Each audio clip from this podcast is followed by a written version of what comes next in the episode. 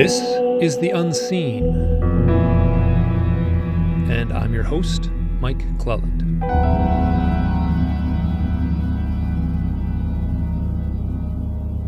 On this episode, we will explore magic with my guest, Michael M. Hughes. Now, Michael calls himself a magical thinker, and we'll be looking at his personal experiences and how these shaped his outlook on the deepest of mysteries. Michael has a long list of accomplishments, both as a ceremonial magician as well as a stage magician. He is also very well versed in the history of magical traditions, and this includes the Tarot. Add to this that he is an author and political activist. His books include a horror trilogy titled The Blackwater Lights, and his most recent book came out just a few months ago in September of 2019, and it is titled Magic for the resistance, rituals and spells for change. Now, Michael is the creator of the mass spell to bind Donald Trump. And this happened shortly after the 2016 election, and, and it went viral. Now, as far as we know, this is the largest and longest running magical working in history. And we will be talking about this in the second half of the show. And because of that, I am including this little disclaimer.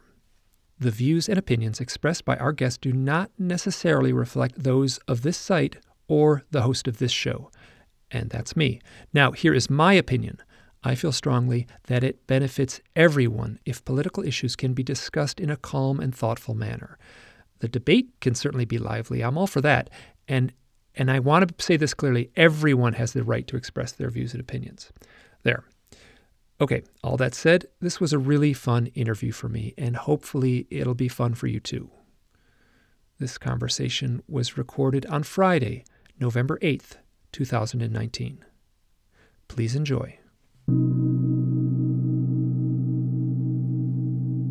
Michael, I want to thank you so much to saying yes to this interview. It means a lot to me.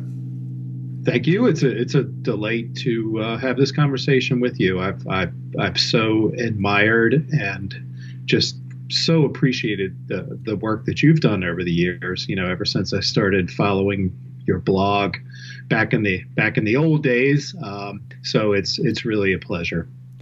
Well, thank you, thank you. So you and I are roughly the same age. Now, when I was in high school, I played Dungeons and Dragons, and this was well before the computer era. I mean, this was with, mm-hmm. with grid paper and pencils and dice, or I guess die, in the Dungeon Master's Guide. And this overlaps with your present day practices. How, what, where, what was the genesis? I mean, I, I know what you're going to say a little bit, but for our listeners, what was the genesis? Yeah, well, I was a D&D nerd too. I mean, I, I go back to the blue box D&D as it's called when, you know, it just the basic Dungeons and Dragons and came in this blue box with a dragon on the front, and I even still have the dice that that came with it. Um, so yeah, I mean, it, it, it blew me away. I was on a Boy Scout camping trip, and someone pulled out the box and said, "Hey, do you want to play this game?" And you know, it was a few other nerds that immediately gravitated toward it, and it just it blew my mind. There had never been anything quite like it and I was a bit of a fantasy buff at the time anyway. You know, I was in, I had read and reread The Lord of the Rings and and a lot of other fantasy, science fiction, that sort of thing. So I was just immediately uh, enraptured by it. Um, but I think what you're leading to is my is my current practice as magic. Um, and I wrote a, a, nice piece about this uh, which you can look up online. It's like how Dungeons and Dragons made me an occultist, and uh, it's it's funny because you, I mean, you went through it too, I'm sure, and you remember very well the Satanic Panic. Oh yeah, of, oh there was some. There was like right when I was in high school, someone, and it was actually in the University of Michigan, if I'm remembering this correctly. Like got yes. so involved in Dungeons and Dragons and was going under the school in the tunnels and then somehow I don't think he committed suicide. Is that do I have this right? Yes, and and it got way blown out of proportion, and it wound up being that D and D really had had little to do with with his disappearance, but but it really set people aflame. And um, oh, oh yes, I'm remembering this now. There were there were Dungeons and Dragons maps all over his dorm room or something like that, and the mm-hmm. police sort of latched onto those as some sort of clue to where he might have might have disappeared to. Now I'm remembering this correctly. Yes, and right. and uh, and I remember my dad was absolutely like apoplectic that I was playing this game. Like he was frightened for my soul, I think. Um, and I was like, and so I came at it from an illustrator where I was doing the and. Uh, I was dungeon master, and then I was creating mm-hmm. these these beautiful illustrations that I did with a set of magic markers that I got this set of like professional grade magic markers, and I mm. yeah, so I totally got lost for a full summer in, in creating one game, and I played it one time, and it was it was a triumph. And uh, so anyway, we'll keep going. Yeah, yeah. Well, uh, so when the sa- satanic panic rolled around, um, I had a friend who uh, who went to a high school in Maryland, and there was a church that was actively sort of trying to shut down his D and D club at his school. Um, and, and I just remember, you know, people were saying this stuff is going to you know, it's going to warp your mind. It's going to turn you into an occultist or a Satanist or whatever. Well, it did. And it, turned you into a magician, so it, it did, warp your mind. Yeah, yeah, it did. And uh, you know, I I say in that little piece I wrote, um, which is uh, which is for a blog, really great blog called "We Are the Mutants." They they do great stuff from from the 70s and 80s. You know, it's kind of pop culture focused, but really kind of smart, savvy. Um, but but what I said in in that piece is, you know, Jack Chick was right. I, I know a lot of you probably know the little Jack Chick like crazy fundamentalist tracks that these little booklets that people used to leave all over the place. They probably still do. Oh yes, they I, they were at the bank. I remember there was like this table at the bank in New York City. I was a college student at NYU, and and that was the first time I'd ever seen them, and I was I was so enchanted. They were so like to be like kind of a hipster, lowbrow kind of punk rock kid and have these absolutely bombastically paranoid comics. It was so fun. Yeah. And it's such a cool style too. You know, I, I mean, for, for the, you know, the, the absolute ridiculousness of some of the, of the, the content, they're really cool looking, and, and, you know it's no wonder they they became so popular. And people pass around because you, you can't you know if you see one lying on the table like you saw on the bank, you, you can't you have to pick it up. It's just it's that strange little shape, and, and it fits in your pocket perfectly. Yeah, you can fit about eight of them in in your shirt pocket easy. Yeah, so exactly. So in in that in that piece. I wrote, you know, said Jack Chick was right, and I, I don't mean that he was right in a way that you know D and D turned me into a Satanist or something, and I, you know my, my I'm in fear for my immortal soul burning in hell for all eternity or something like that, but but D and D had a lot of elements of magic in it. You know, it was it was the first introduction to a lot of magical terms and ideas that I had ever seen. You know, I read fantasy books and things like that, but but Gary Gygax and Dave Arneson, they they they plundered occult occultism. And you know they used names of, of demons and they used you know they, there were little drawings of little magical circles. And i think it's the first time i ever heard the word sigil. Uh, so it, it was it was just enticing.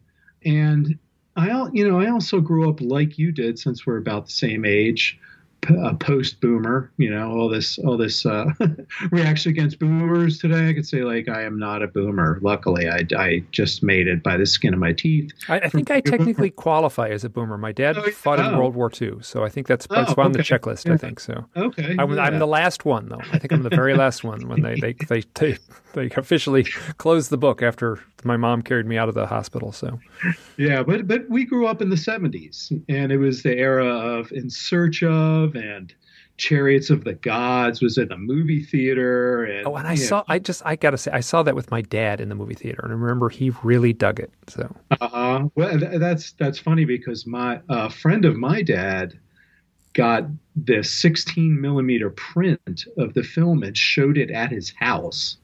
So I remember as a kid, you know, hanging out with my my, my, dad's friend and his kids, and you know, it was about eight or ten of us sitting sitting in his living room, you know, watch, watching Chariots of the Gods. So uh, yeah, I mean, we, we, we were soaking in this stuff. Um, you could go to your your local five and dime store and go to the paperback book rack and and find books on UFOs and ghosts and things like that. It was just the whole the media was just saturated with it. Uh, the, it our, our, junior high school library had the Time Life uh, mysteries of the unknown. Mysteries uh, of the unknown, exactly. Oh yeah, yeah, With yeah. Spring Jack and all that. Yes, of course. Yeah. Yep, yep, yep. Yeah. So it was it was just in the air, and I was naturally drawn to the paranormal. Also, my father was a, was really into UFOs and ghosts and Bigfoot, basically anything that f- fell under the paranormal, you know, rubric. Frank Edwards books, like he would pick. It was great because back in the day, you could get cheap mass market paperbacks about all those subjects. And so he would just power through these and then he'd leave them sitting around and I would pick them up and read them. And, you know, he had some, some freaky experiences when he was a kid too. So, uh, you know, I, once again, I think it's kind of a, a lot of us that get really, you know, deeply into these subjects. It, we we have some kind of lineage, you know, that that that ties us ties us into this stuff. But and, and I don't know if I do. You know, that was actually that was sort of an oddity that my dad went there. I think he he took me to the movie because he knew I would love it. I was I must have been like okay. twelve or something uh-huh. when that movie came out, and um mm-hmm. and then he sort of was like, golly, that was kind of cool. You know, he was thought it was really interesting all the stuff about the old temples and such. So. Mm-hmm. Um, yeah, so so all this magic stuff and D and D and just being saturated in the pop culture I, think I was about 11 when uh, my aunt uh, uh bought me a my first tarot deck, and it was the James Bond 007 tarot card set. The reason it was James Bond is because the movie Live and Let Die, uh, Jane Seymour was like a voodoo priestess witch or something like that and she laid out uh, these tarot cards, and of course the lovers came up with her and Bond and things like that. I, but when I got these cards, I started playing with them, and I'm like, this is this is really kind of cool. Um, I think I always sort of believed in magic and divination. I, I just feel like it's just part of who I am. But this was the first opportunity I had to sort of to work with a system that existed. And of course, I bored the hell out of people, but I'm sure it was absolutely horrifying experience for the, the poor friends and family members that I cajoled into letting me do this. But but it really started to fascinate me, and you know the idea that you can take randomness and and sit down and apply your concentration to it and and out of that these random images that you can tell stories and that those stories can be meaningful really opened my eyes a lot. And when I got a little bit older I discovered the I Ching and I was so I was really into that for a while. And uh, and it just it naturally led me to the idea of like, well, if divination works, then maybe there's other forms of, of magic that work also. And that was the beginning of an adventure that continues to this day. You know, 25 plus years, I've been reading and studying and practicing all kinds of varieties of, you know, what, what falls under the broad umbrella of magic. Hey, we have hit our 15 minute mark. We will be taking our very first break. For free Dreamlanders, you will hear a few commercials. For paying members, we will be right back. We are back on the unseen. My guest is Michael M. Hughes, and we are talking about magic, which is something that I am not really that familiar with. Like, I feel like I'm really uh, ignorant of so much of this stuff. It's another world sort of outside my own. But here's something I, I have done, and I, this happened absolutely organically for me. So I was doing a lot of outdoor work, uh, teaching for mountaineering schools and such and spending a lot of time in the mountains. I was living in the Rockies at that point. And I would go out alone with a little backpack and hike into the Tetons where I was living, and I would sleep out under the stars. I did it a lot of other places too, in the desert in the Southwest and such. But I would sleep out under the stars, and I didn't do it every time. But there came a point when I guess this UFO and owl stuff started really make itself known in my life. Like I wasn't like like it was it was having an impact on me. I was suffering from from not knowing. And I would go and I would make a very clear intention. I would lay under the stars. I would look up at the stars and I would say something to the effect of all right, universe, I am asking for help. I am open and receptive to whatever you have to offer me. And then I would usually say something like, I prefer it would not be scary, but you're smarter than I am. And then I said, I thank you in advance.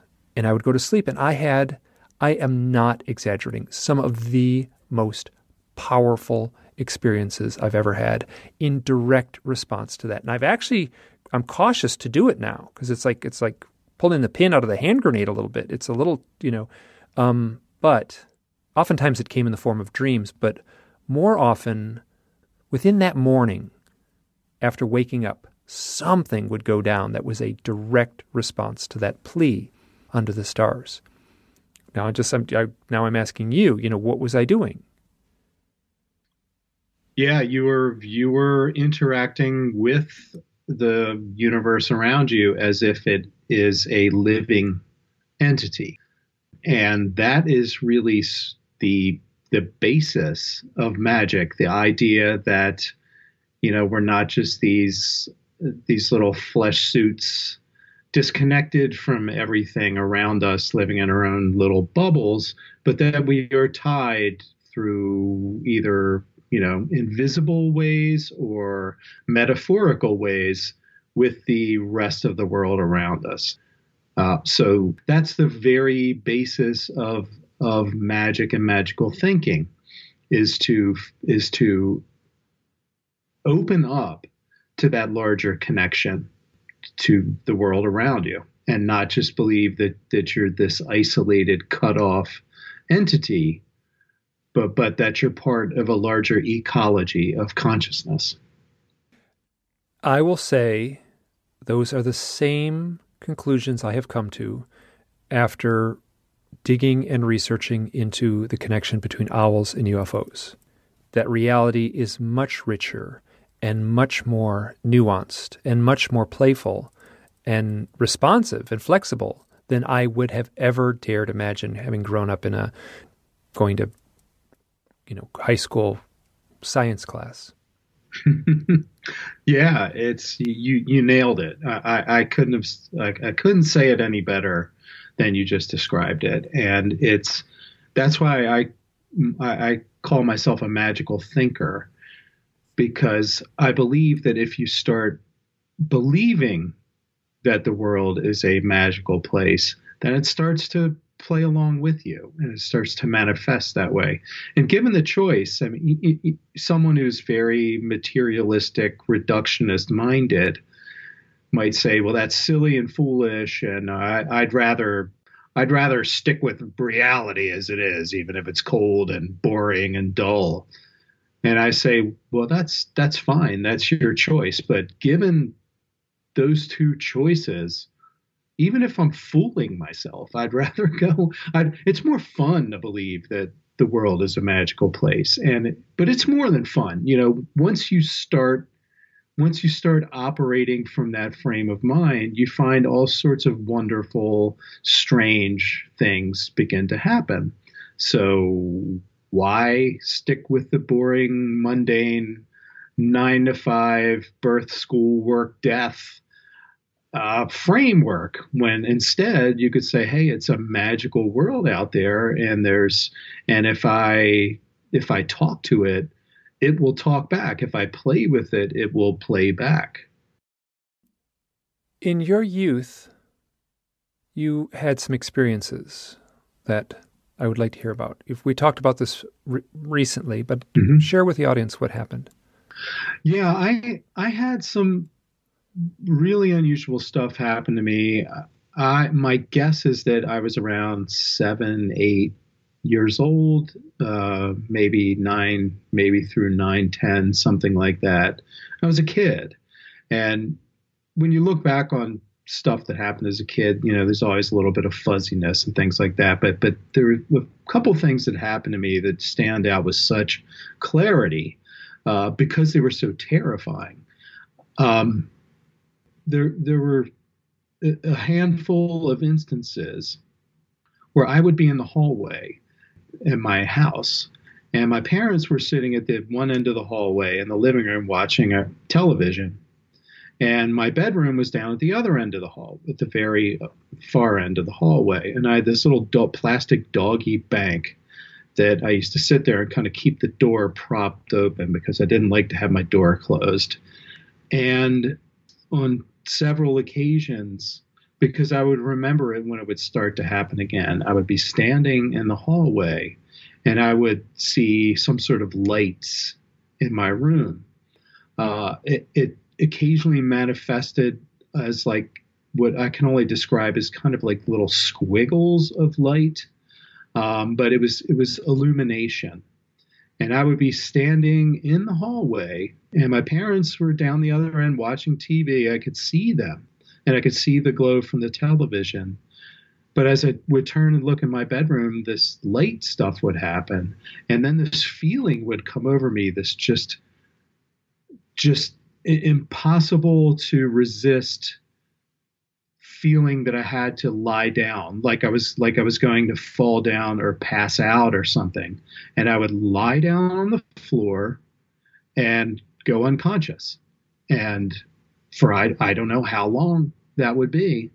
And then I would just wake up and find that I had been lying on the floor and the light thing, whatever it was, was gone and I would just stand up, and my parents were just watching TV. And wait, wait, so you would you would lie down in the on the floor in the hallway? Yeah, in the hallway, yeah, right next was, to your bedroom.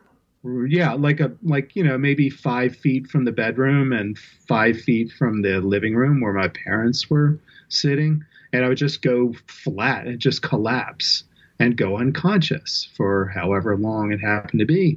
And I was always shocked, and I didn't understand why my parents didn't see it or didn't understand what was happening or didn't go, Are you okay? or anything like that. And it would just leave me with this such a, you know, I'm a kid and just to have this unexplained thing happen that made no sense and and and have my parents so close to me but not seeing not saying anything not engaging and it, it, it was just terrifying I, I there uh, there would be times when I would be, you know, going to my bedroom at, at night, and I would be so terrified that I would see that light, and and that that that paralysis would come over me again. And there was another time, the only other time that's so super distinct I woke up at the bottom of the stairs in the basement of my house. And as a kid, the basement is just the most terrifying place imaginable. Yeah, I, uh, let me interrupt. I, I lived in the basement. I had a room in the basement, so I had okay. to do that. I had to do the thing. The only way to turn the lights off was to turn them off at the top of the stairs and walk down completely in the dark. Oh so no! I, I there was a couple ways to do it, but it, it involved like going back and forth. But that's how I that's how I went to my bedroom every night between about the age of twelve and 19. Uh, well, it, it's as I as I grew older and I started reading about abductions and things like that. Uh, naturally, my mind started to go that direction. And when I met Bud Hopkins and talked to him about it, he he kept trying to get me to come up to New York and undergo a regression with him, but I, I, was really terrified that I, I, knew so much of the abduction mythology that it would contaminate any attempt to recollect. You know, I, I, I, have I've studied hypnosis. I've done hypnosis a little bit. I used to perform as a mentalist, so I was really into like understanding how the brain works and how the brain could be tricked and things like that.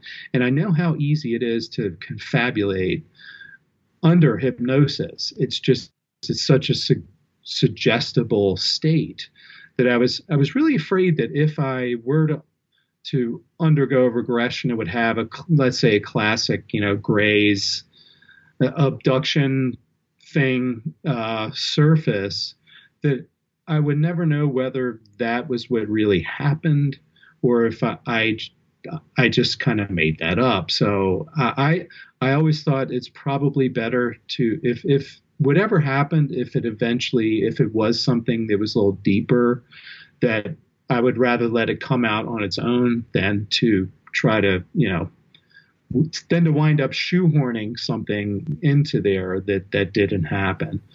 But it, it always just perplexed the hell out of me. That, well, let's let's add to this perplex. You actually saw a UFO also. Yeah, that that was later. That was in my twenties um, in Ocean City, Maryland, and uh, this this was during a period where I was very much into UFOs. It was the early '90s. Intruders had come out, the Communion movie had come out. I'd read Whitley's books and Bud's books and and every everything else I could get my hands on. And so I was really fascinated by the subject, but I had never had a sighting. And I was at the beach in Ocean City, Maryland, with a girlfriend of mine, and it was our final night. Well, I have to backtrack a little bit. Um, our, our the night before the, the, our last day there, I had a dream, and uh, the the dream was unusual for me because even though I was really into UFOs, I didn't really dream about UFOs or related subjects that much. But in this dream, I was watching a panel, and on that panel was like a Jacques Vallée sort of guy. Then there was a Stan Friedman sort of guy, and there was like a Terence McKenna person and a David Icke kind of kook dude, and and they're all having this this back and forth conversation about what what UFOs are, what aliens are, what these entities are, where they come from, if they're extra dimensional, if it's nuts and bolts, you know, the usual sort of back and forth among various camps in ufology. And I woke up and I was like, wow, that was that was cool, you know. And I, I wrote it down because I was uh, I was writing down my dreams a lot at that point. And I thought, well, that's that's kind of cool. I never had a UFO dream before, and it was interesting to hear the back and forth. It was almost like my own mind playing the different roles and trying to understand the phenomenon a little better through these other people through all these different perspectives. So that night we were getting getting ready to go home, and uh, it was getting kind of late. We had a you know a two hour drive back to Baltimore, and I said, let's take a walk on the beach. Let's just go take a walk on the beach. So we walked a couple blocks down to the beach. It was a beautiful night, absolutely clear and starry. It was September 23rd, 1990, uh, I believe it is. I, I, have it. I still have the little note I wrote, all the notes I wrote down from that night. And uh, we're walking on the beach, and and as we were walking along, I saw that someone had sculpted a face in the sand, but like one of the beach cleaning vehicles had ridden over it. So it had like this, it was kind of smushed, but it was clearly someone had made a little sand sculpture of a face. And I had this little flashback to a couple of weeks earlier when we had also been at the beach um, in a different location, though. And uh, my friends and I had been making sand sculptures, and I had made a little alien head, you know, classic, you know, gray alien head with big eyes, and I made its arm, uh, sculpted its arm like it was waving high, something like that. So this is a couple weeks later, and I'm on the beach, and I see this face sculpted in the sand. And I thought that's fun. You know, it kind of reminds me of the the face I sculpted a few weeks ago. And then I looked up at the sky, and I kind of like your, you know, sort of requests to the sky. And it was such a beautiful, clear night. I said, okay, okay, if you're out there now is the perfect time to show yourselves. There's nobody around. It's just me and my girlfriend.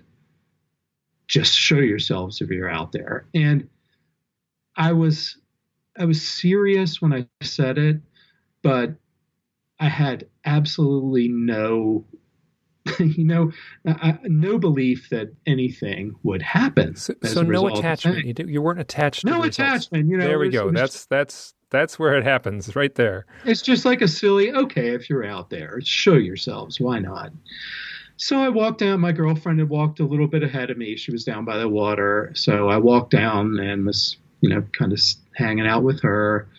And she she said, "What are those?" and she was pointing up at the sky. So I, I looked and followed her finger where she was pointing. And when she had seen them, they were two little, like maybe the size of like a, a kidney bean or something from where we were standing on the beach. But they were glowing orange and they were oval shaped. They weren't round, they were oval shaped. And when she looked at them, they were just sort of like bobbing, almost like uh, you know bobbing on the surface of water, just just sort of going a little bit up and down. But when I looked up, they started moving, and they were moving very quickly, and in a way that I instantly knew. My brain started doing that calculus, like, okay, is it a plane? Is it a helicopter? What is this thing? And I immediately knew because they were going so fast and they were moving in such dramatic, weird. I mean, they were very angular sort of movements, like impossible kind of movements. And I just started saying, Oh my God, oh my God. And my girlfriend, I could hear her going, Oh my God, oh my God. And it was just, we just kept repeating this as these lights were doing these crazy maneuvers. And then they came together and sort of fused together and were and we're doing it was so suddenly it was wasn't two lights it was just one light doing this crazy stuff and then they broke apart again and then at that point after they broke apart they just like whipped across the sky. And i lost them in this light pollution down at sort of the, the boardwalk end of, of the beach. And man you know i at that point i just was overcome by this this fear um, because wait a minute, I just said if you're out there, show yourselves, and something showed up. Now, now, just so you know, that is very common in the reports. Yeah, very yeah, common. yeah, I, and and maybe I even knew at that time that that that was a possibility, but to have it actually happen was it, it, for as much as I believed in the phenomenon and, and was so intrigued by it, to have it manifest in that way and in with and then I started, you know, after this all happened, I started reverse engineering it and going, wait a minute, the dream about the, you know, this dream happened. And then the synchronicity of the face, the sculpted face in the sand. So it was almost like, wait a minute, did I just ask them to come and they showed up, or were they kind of working in my consciousness all that time up to that point. And that's when uh, it, it, you just have to come to grips with the fact that this just happened. And that was a that was a real turning point for me in my understanding of the phenomenon in that I realized at that point, yeah, I had my suspicions, but that experience really said to me, this is bigger than spaceships. This this is something that interacts with us in such a profound way and in such a deep way that it's it can be it can be wrapped up in our dreams. It can be it's it manifests in synchronicities. So it, it completely disabused me of a of a materialist approach to UFOs and and, and the paranormal in general because you you can't you can't go back after something like that happens. At this point, we will be taking our second break. For free Dreamlanders, you will hear a few commercials. For paying members, we will be right back. We are back on the unseen, and I am with my guest, Michael M. Hughes, and we are talking about magic and UFOs. Now, Michael, so in your life, you have this magic side, and you also have these mm, seeming, let's say, well, that, with the UFO story you just told, that was a, that that's as textbook as it gets. All the elements show up in in this in the people I talk to anyway. Let me put it that way. What's the overlap between these two, between magic and the UFO? That is a fantastic question, and it's one that's sort of puzzled me and intrigued me for a long time. When when you look at certain kinds of magic, um, the the types of magic that deal with spirits, spiritual entities, I've always thought that there is a, a, a really big overlap there.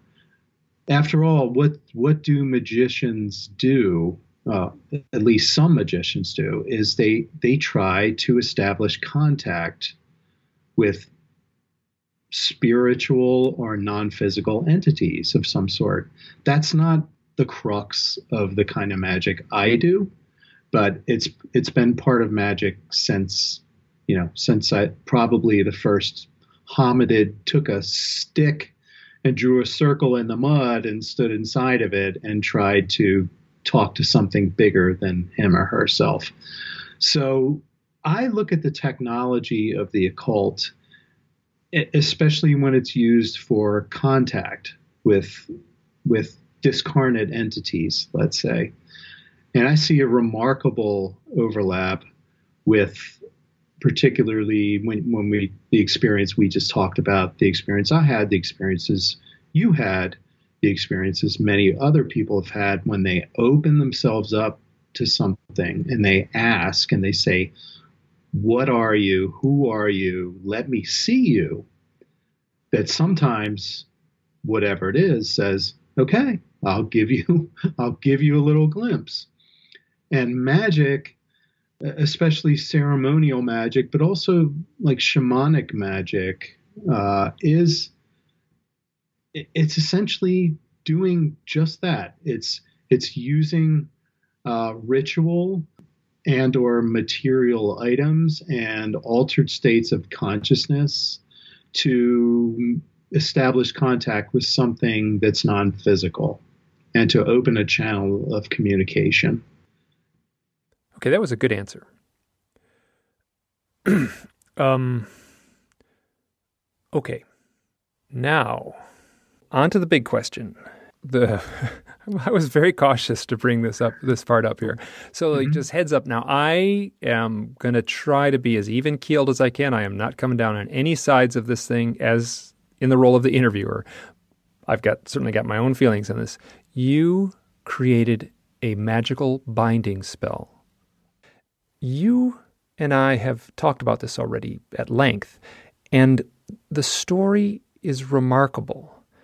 And, and I think as a way to set the stage for this, I, I need to say that you are a political activist, and what you did is a political act.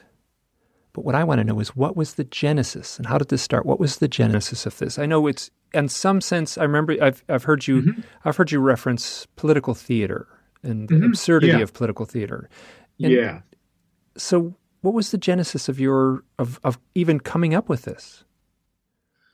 Yeah, what I, I've always been inspired by political theater and pranks and things like that.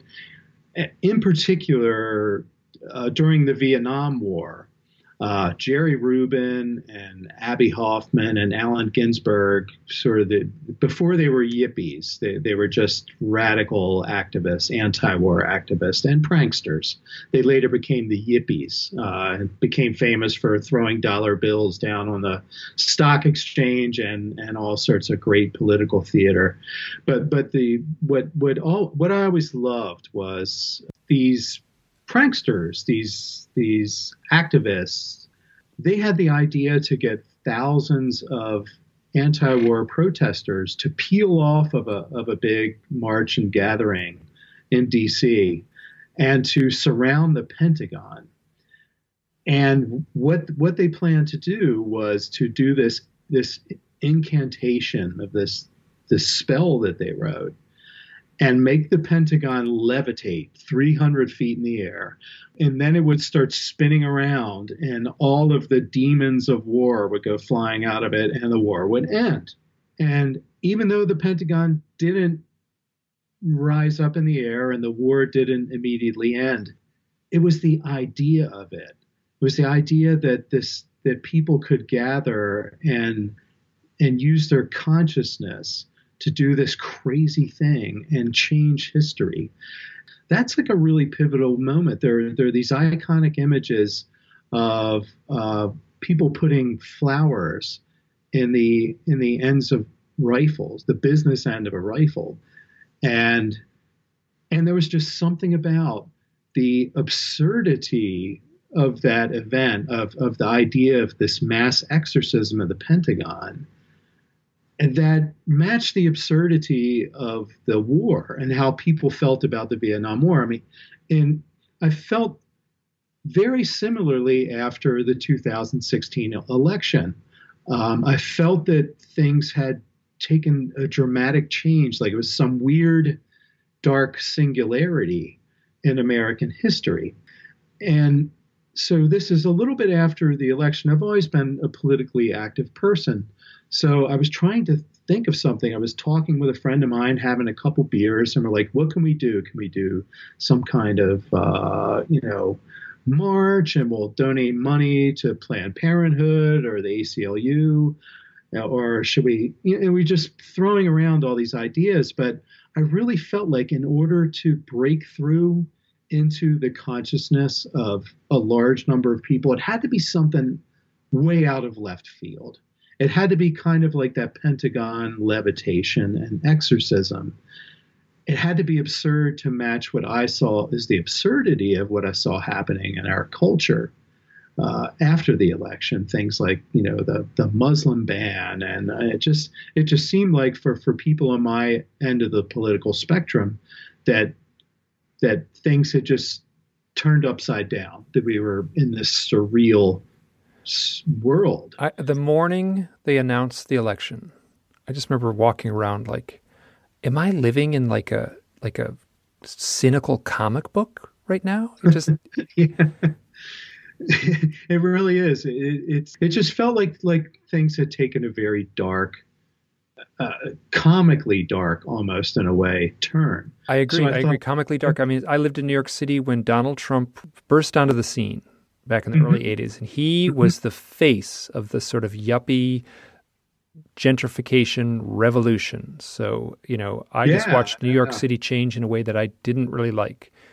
Yeah, and he, you know, I've read Spy magazine, and they they just lampoon the hell out of him all the time. So I've, I mean, I was aware of Donald Trump a long time ago, and I kind of watched his career. So let's let's just say I was not very happy with uh, with the way things were going. So I said to my friend, like, what, what about a spell? Like a mass, if we can get a lot of people doing a ritual at the same time to stop him from, from doing harm. And my friend thought that was a really awful idea.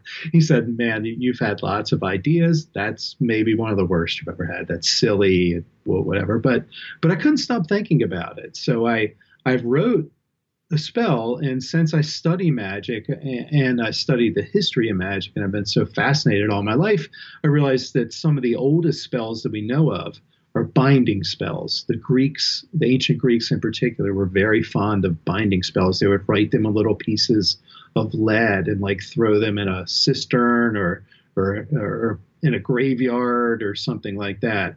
And now, now you have to define binding for me. Yeah, binding, binding. Like people think of spells and they think, well, you you cast a hex or a curse on somebody. Well, the idea of a binding spell is simply to contain something about that person. Uh, in, in, this case, uh, the, this spell I crafted it was to bind Donald Trump from doing harm, and to bind anyone who's abetting him in doing harm to kind of bind them too. So it's a very, very broad, aimed at him very clearly as as you know a primary target of the spell, but not to hurt him, because I, I have my ethics in magic are the same as my ethics in real life. So in magic, I don't believe in in harming people. What what I would do in practical terms, I would do everything within my power, writing letters, making phone calls, marching, uh, sitting down in in front of someone's office or in their office, things like that, nonviolent resistance. I do any of that stuff to stop someone like Donald Trump from doing harm to what I believe are like the bedrock principles of our country. So I have no problem doing that magically. So I wrote this thing, and a big element of it is so many people were feeling so disempowered and beaten down because it felt like this juggernaut of of uh, of you know authoritarianism was just sort of rolling over the country. Um, that so many people felt powerless, and part of the ritual, I designed it as a way to sort of exercise ourselves of the, the stuff that he was doing to people, making them feel disempowered, uh, making them feel hatred and anger and and disillusionment and things like that. So I, I crafted the spell as a binding spell, but also kind of an empowering thing. And I, I wrote this down, and I, like I said, I sent it around to some smart friends and they they had some really good feedback on it and things like that and then i posted on the, website medium which is like a blogging service or something uh, and i thought okay you know a dozen people you know my friends will like it they'll find it funny There's a few people, people might do it and it just blew up immediately within the first day after I posted it, it was inching into the like 50,000 views. And what interested me the most, and and still what I find most one of the most satisfying things about it is so many people were passing it around and going, "Yeah, what the hell? You know, I'll do this. Why not?" Like I've I've done everything else. I march. I've I, you know I'm sending emails and signing petitions and calling my Congress critters on the phone and things like that. Hey, hey, just why give not, a why not do it? give a give a quick rundown of what the actual binding spell is. Yeah, the the the spell is uh, is crafted in this sort of magical traditions that I work, which are very um, very historical I draw a lot from historical uh, magic and the way binding spells were done by the ancient Greeks and Egyptians and and through through history really. But I also work with a lot of folk magic traditions like uh, hoodoo, conjure, uh, even like Catholic sort of folk magic, candle burning and things like that. I'm very promiscuous magically, and and, and that's always been what magic is about. Um, so this this binding spell it uses a little stubby orange candle uh, because we know um, Donald Trump doesn't like people making fun of his stubby orange fingers, and uh, it uses it's very simple. It takes just a few minutes. Um, it calls upon the ancestors.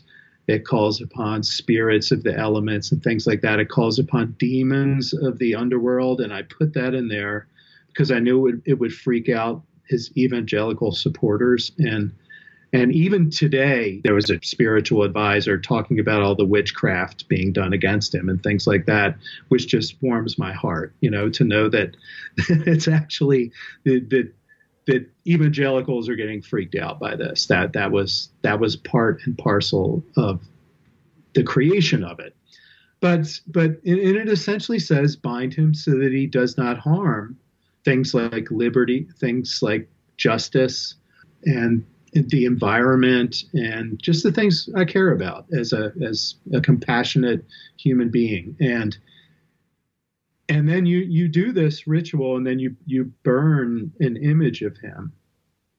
And that is a powerful statement. We, we see that kind of magic in political theater all the time when people burn an effigy it's a really it's a powerful thing. Well, that was that was the the Obama administration. There, right when Obama was elected, there was some brutal, ugly images, effigies, mm-hmm. Uh, yeah. uh, in, in, essence, a lynching of right. a of yeah, a yeah, of a oversized uh, Obama mannequin.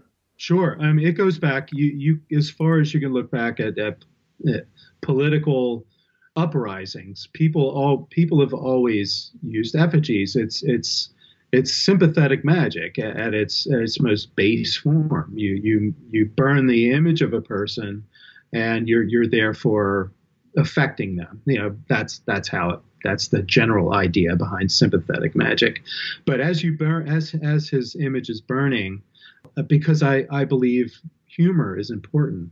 Uh, the, the, the when you do the ritual and he's burning, you say you're fired. You, you you appropriate that line that he made famous to use against him as he's burning, and then at the very end of the ritual, you laugh because I think nothing hurts a malignant narcissist more than someone laughing at them. They hate to be laughed at. So it's crafted to be serious, yet have elements of humor, like the stubby orange candle. But it really is a practical.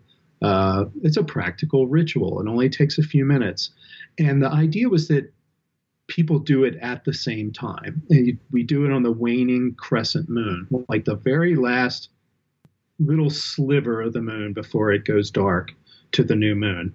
And that's because in magical practices, the when the moon is waning or it's shrinking, that's when you do magic to push things away or to negate.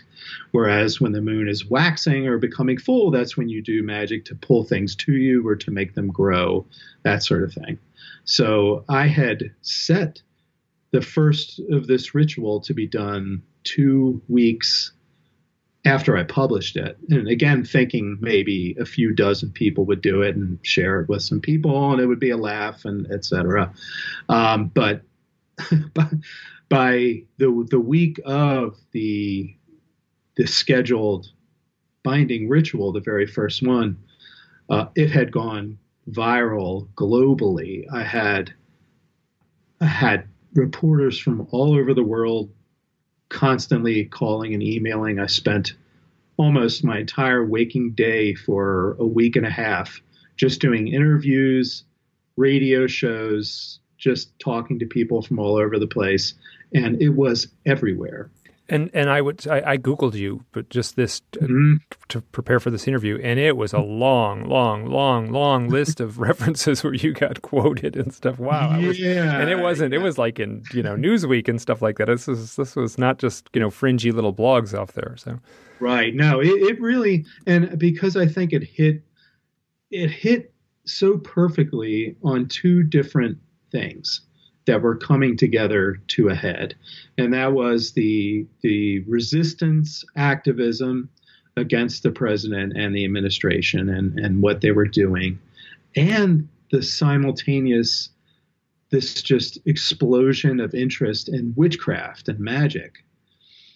And what was funny to me is that I'm not a witch. Like I, I, I dabbled in Wicca when I was in my 20s, but it just didn't stick it it it it didn't feel like where I wanted to be.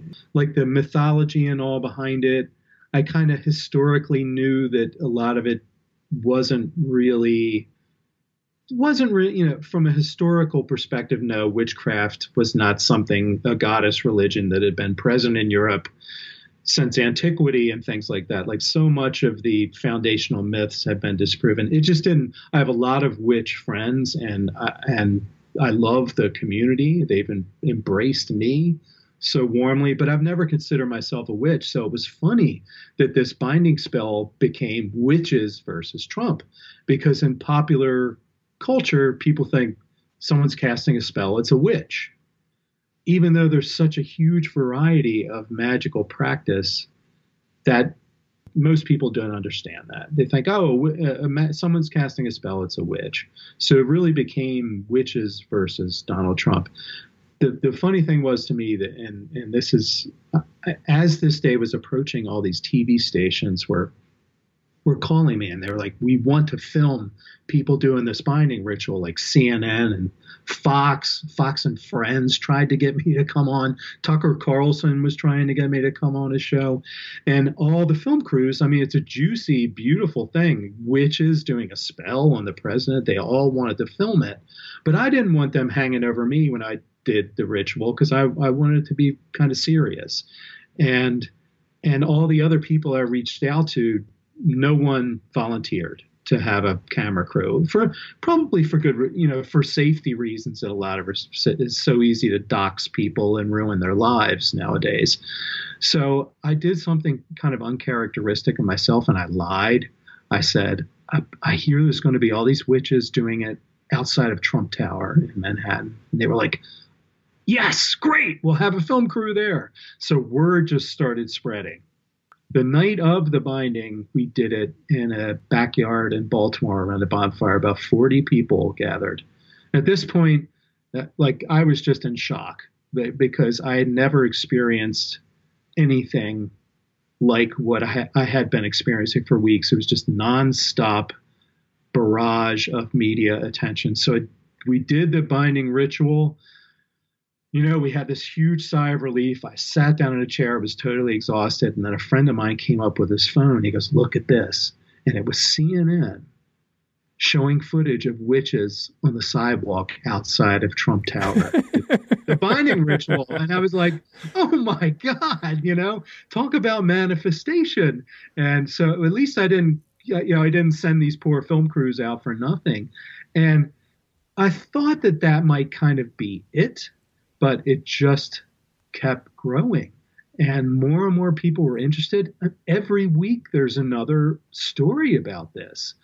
And again, it's partly because witchcraft is is is booming and and tarot and and and the, the paranormal and things like that among millennials in particular younger people it's it's just exploded in popularity and it, it just dovetails with with a lot you know a, a lot of younger people are kind of rejecting sort of patriarchal systems and ideas and and and, you know they're more they're more concerned about global issues and looking at things globally rather than like this nationalism that's associated with Trump and, and like other right wing leaders and things like that. So I think it's just it just became this cult this phenomenon and it just keeps it just keeps growing and so we did a blue wave spell there was a, a facebook group got organized and now there's it's going on 5,000 people in this Facebook group, and we, we still do this binding spell every waning crescent moon. We're, right before midnight, we start, and it's just more and more people all the time.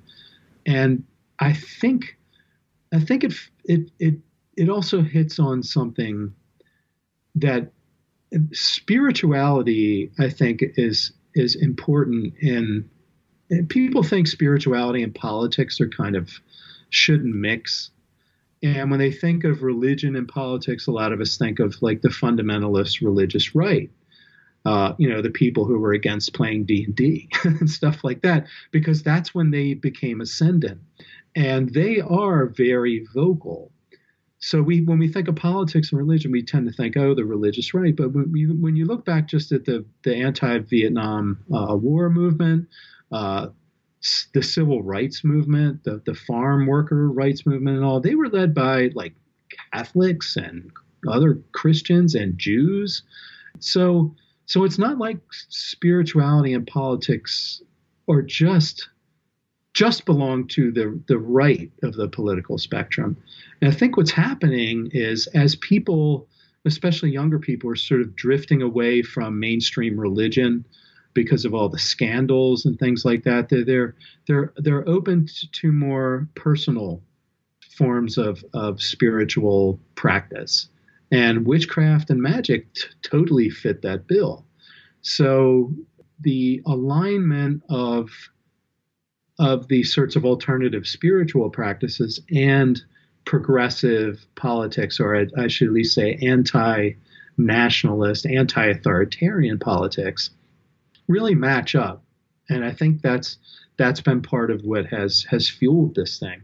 But it just keeps getting bigger, and uh, and other people have contributed rituals and workings and things like that. We call it the hashtag magic resistance, and that again that goes back to D and D. Uh, I I came up with that term like you you would have a monster in the monster manual. It would have magic resistance. And so so i thought that's a great term we're the magic resistance. And then that kind of took off.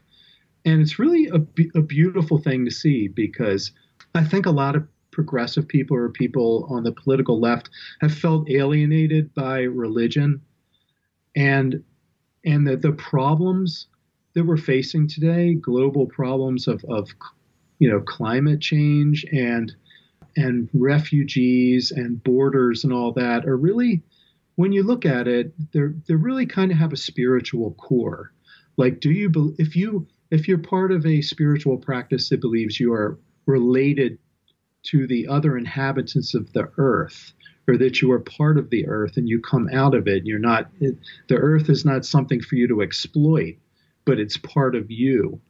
Uh, the animals around you are part of you. When you have these sort of earth-based spirituality which a lot of witchcraft and shamanic practices are then you can't accept things that harm the earth. You know you you you have to st- so it's like when you have a certain kind of spirituality a sort of connected spirituality it you can't help but be a political person as well. So i think the two go very well together. And i think that's what's happening. We're seeing people waking up spiritually to to realizing that we are in a dangerous time. We're sort of on the edge of a, of a precipice in a lot of ways and not just environmentally, but politically, with the rise of, of right wing authoritarian governments, not just in the US, but, but all over the world.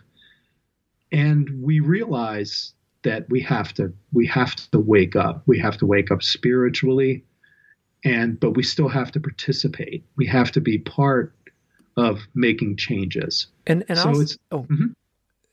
I recognize a hunger in people. Like, there's a hunger to be spiritual. There's a hunger to have, uh, to tap into that. I think that people are hungry for that, and I think they've been left adrift by the the know, giant organized churches and mm-hmm. and and what's happened with the Catholic Church in the last thirty years, and and we are at a point now where, and I'm going to be very cautious saying this. I'm seeing the people I'm interacting with with this UFO stuff, it bleeds all over into other things. It it taps into oh, how to say this? That there's the people I am interacting with in the UFO community have big hearts. And that's something really, really reassuring to me. And and it's and I'm trying to so the books I've written, those are spiritual books, in my opinion. And they have a message. The message is not overt, it's in there, it's folded in there. And the message for me would be that the, the, the universe is a much richer, more magical place than, than we dare consider. Amen to that. And that's, I think, also what is fueling a lot of spiritually engaged, spiritually curious people. When you when you feel that the universe is a magical place, when you feel that you're not just an isolated unit, you're not just a citizen of a particular district in a particular state in a particular country, but you're a part of all of creation, then it's really difficult to look at someone who is fleeing a horrible situation in another country and look at them as an alien or an enemy. It's hard to to think that it's okay to allow a company to pollute a river when that river is connected to us because we're made of water too. It, it, it, may sound kind of highfalutin or or or silly, but but there's a lot of truth in that. And so I think as I think that's what happens to a lot of people when they engage with the UFO phenomenon or other forms of uh, spirituality or or magic, and you start to see that way magic is like an interplay between me and the universe, and and interesting things can happen when you do things certain ways. Then it's hard for you to put up a rigid wall against the other, against everything else. And that and that happens too when you engage with a magical universe is you you realize that putting up a wall is is just simply isolating yourself from the larger universe. So when when you open up to a magical interactive universe, it's very hard to want to build literal or metaphorical walls to keep yourself safe from it. The idea is the more you engage, the more you learn and the more you can help others and, and not just yourself. And I think I, I, I see that happening in this magic resistance. I see it happening in the paranormal community. I see it happening in the the climate activists. It's just what's happening is that I think we're being forced to become more conscious of the interrelatedness of ourselves and the planet that we live on. It's we're not going to have much of a choice. The solutions to these problems aren't easy engineering or technological solutions. The solutions require personal change and spiritual change. They require a, a change in mindset and, and opening up to this larger, interactive, magical, creative universe around us. And that's how we're going to get through this. And I, I hope we do get through this as a species. I think we're looking at potentially, you know, catastrophic uh, yeah. environmental yeah yeah, and I but I'm I'm very optimistic. I'm very optimistic mm-hmm. about. I am too. Yeah, yeah. yeah I, and I and I out of out of a need because if I wasn't optimistic, I would I would I wouldn't have the fortitude to press onward. Um, I think it was in Bill Moyers' interview with Joseph Campbell, and Bill Moyers asked, you know, so we have these old these old myths, and he asked Joseph Campbell, what is our new myth? What is our new myth going to be? And Joseph Campbell said, I can't tell you what our new myth is going to be any more than I can tell you what tonight's dream will be. But I can tell you that the old myths are no longer serving us. The old myth was a division. You know, the tribe on the other side of the hill was the enemy and demonized. And he said the new myth will be a global myth. And I remember sitting in front of the, but this is VHS, watching this on VHS, and I remember thinking to myself, that's the UFO. That's the UFO yes. is a global myth. Exactly. Whether it's so we are we are forced to look at ourselves now with the technology and just the ability to email people across the world. We are no longer a little tribe on one valley and the other tribes in the other valley. We are all the same tribe. Yeah, amen to that. It's it's the what what fascinates me are the ex, the people who are on the edges of of these phenomena. Let's like let's look at near death experience and like and like Kenneth Ring noted that there are a lot of similarities between people who have NDEs and people who have UFO contact experiences. And the, the commonalities fascinate me. And the, some of the commonalities are they become environmentalists. But so many, uh, Betty Andreasson. I, I, I, dropped out of, I was working as at ad agencies on Madison Avenue in Manhattan. And I dropped out of life and I started teaching people how to camp in the woods. I did that for, I still do it. I'm still yeah, doing it. Yeah, yeah. And, so, and, and, why did that happen? Mm-hmm. Part of the this experience, or what it seems to be that this phenomenon is teaching us, is that we have to take care of things and fix it. It's it's it's been part of the the UFO lore since since the very first contactees. There's something about that, but interestingly too, uh, near-death experiencers come back feeling a lot of the same way, bringing a lot of the same messages. Like we have to we have to take care of the planet. We have to take care of each other the way we're doing things is wrong. So you know what like, you know what I see a lot, and this mm-hmm. is just Facebook. This is straight Facebook. I got a lot of friends who claim to have the mm-hmm. UFO contact experience. Mm-hmm. There's they volunteer at the dog shelter. Like I'm yeah. like that's common. People with UFO mm-hmm. contact experiences volunteer at the dog shelter. Yeah, animals and it renewed or increased sense of empathy for other sentient beings, and that makes sense. I mean, I think it was Albert Schweitzer who said, when you expand your circle of compassion, like that's when you grow as a human being.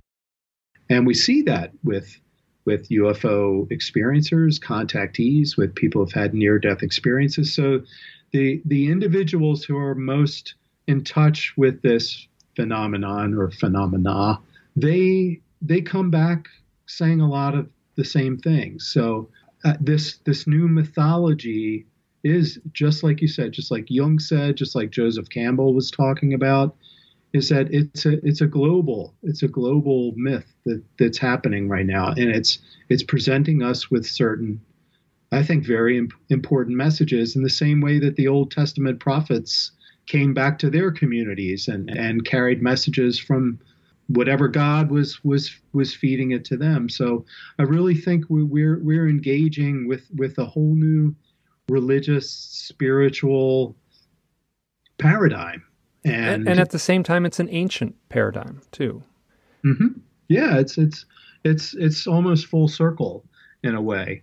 I feel very positive. I think the the the UFO phenomenon, the uh, near death experiencers, the, the way people are opening up to thinking and working magically with with the world around them. I think it's it's the key to uh, to where we have to go next, and the key through getting through the difficult things that lie ahead. Because I do think things are going to get tough, and the only way to get through the hard stuff that that that's that's coming is if we open up and acknowledge a, a, a deeper, more connected sense uh, of who we are in relation to everything around us. Well said. Well said. Michael, I want to thank you so much for this. This has been a delight. I have had a wonderful time. It's a, it's a pleasure uh, having the opportunity to come and talk to you. The pleasure is all mine. Thank you so much. Thank you.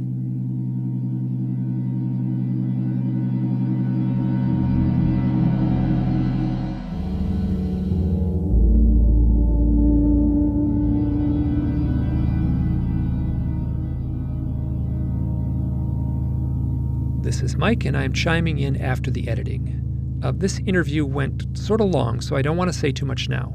But what I want to say is that this was a totally fun conversation for me, and I have followed Michael online for a decade now, and he's been super helpful for me when I have run into questions that I can't answer, uh, specifically on subjects like ancient mythologies and folklore, and, and the Tarot, too. He's helped a lot there. And as I said during the talk, I was very cautious to talk about something so overtly political, and I hope I framed something that can be so divisive in a way that wasn't disheartening.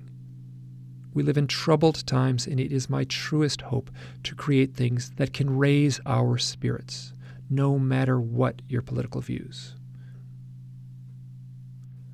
I would like to thank Lauren Cutts for his intro and outro music. And I would also like to thank Andrea Lisette Villiers on the gong. If you've made it this far, thank you so much. Bye now.